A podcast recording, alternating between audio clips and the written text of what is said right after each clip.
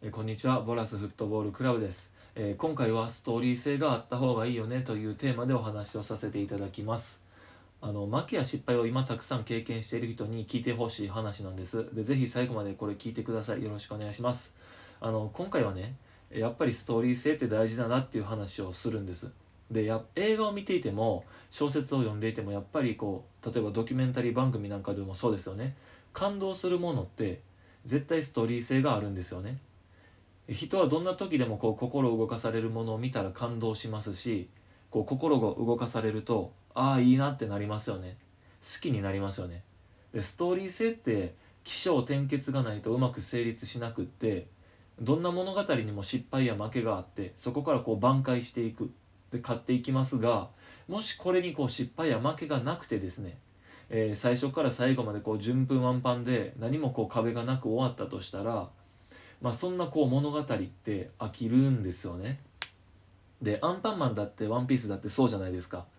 あのアンパンマンは最初はバンバイキンマンにやられるからこう頑張れって応援したくなりますし勝った時に喜びが増えるんですね。ワンピースだって同じでルフィたちが毎回毎回こうギリギリの戦い、えー負けてもまたやられ,、えーとやられてももう一度こう立ち上がって向かっていくっていうここがやっぱりいいんですよね。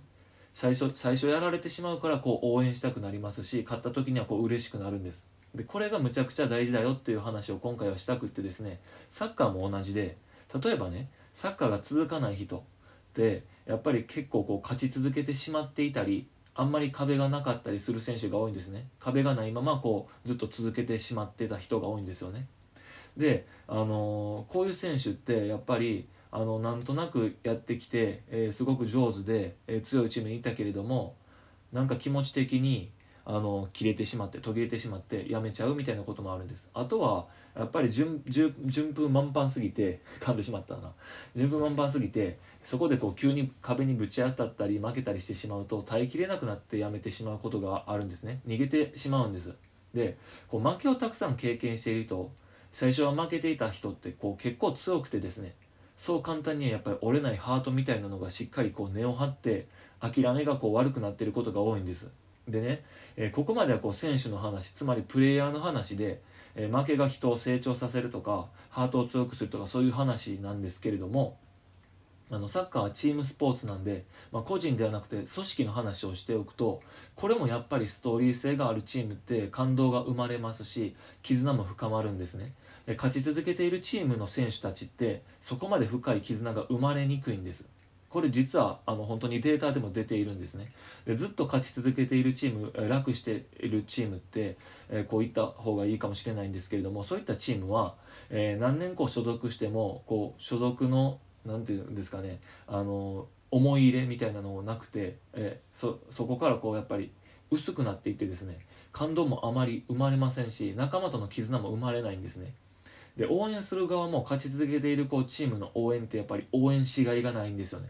応援しろを残しておいた方がいいっていう話なんです。